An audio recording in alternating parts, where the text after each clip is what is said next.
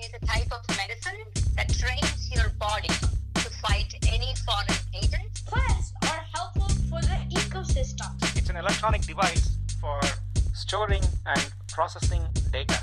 The nervous system is all the collection of nerves in your body.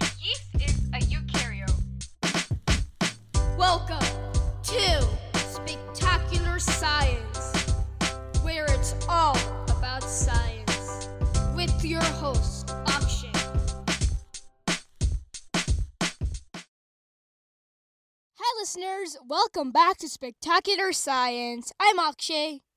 You know, I have a question for you.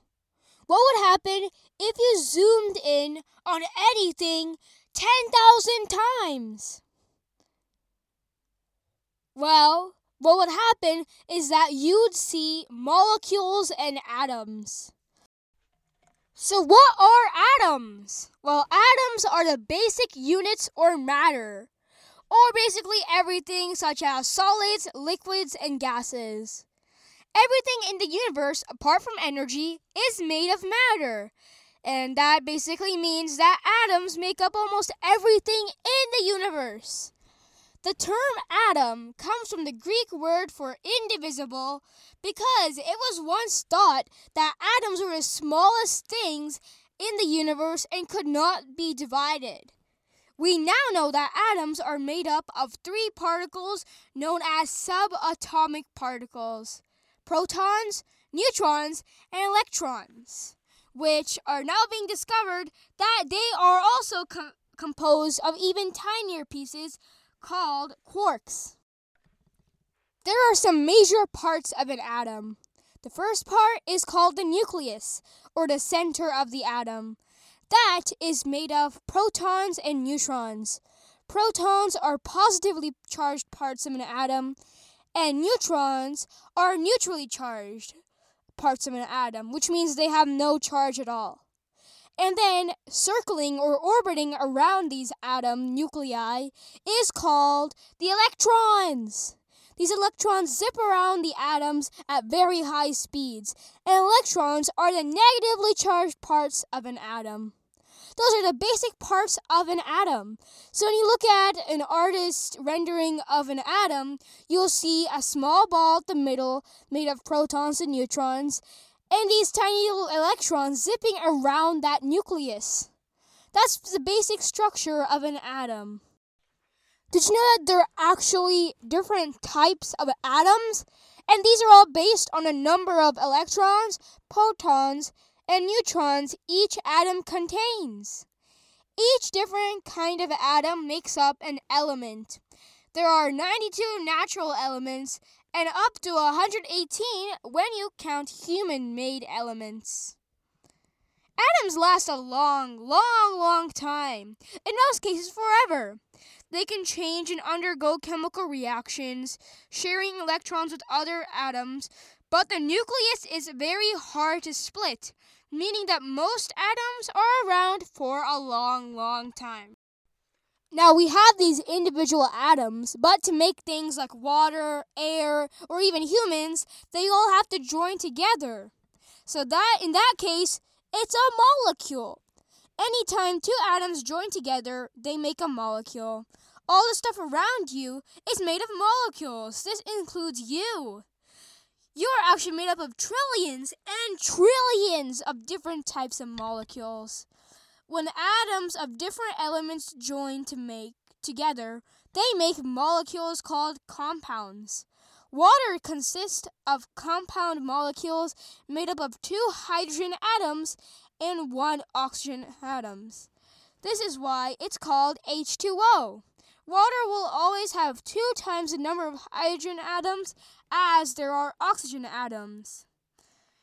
There are only just over a hundred types of atoms, but that's not only, that's a lot. But there are millions and millions of different types of substances out there.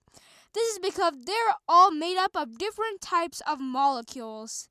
And they're not made up of different molecule types of atoms, but also in different ratios. Ratios means the balance between one mole, one atom and another atom. Like in the water example, A water molecule has two hydrogen atoms and one oxygen atom and is written as H2O. Other examples are carbon dioxide, CO2, sugar or glucose, C6H12O6, which is really long. Some of these can become very complex. Molecules and compounds are held together by forces called chemical bonds. There are two main types of bonds that hold compounds together covalent and ionic bonds. Some compounds can have both types of bonds. Both main types of bonds involve electrons. The electrons orbit the atoms.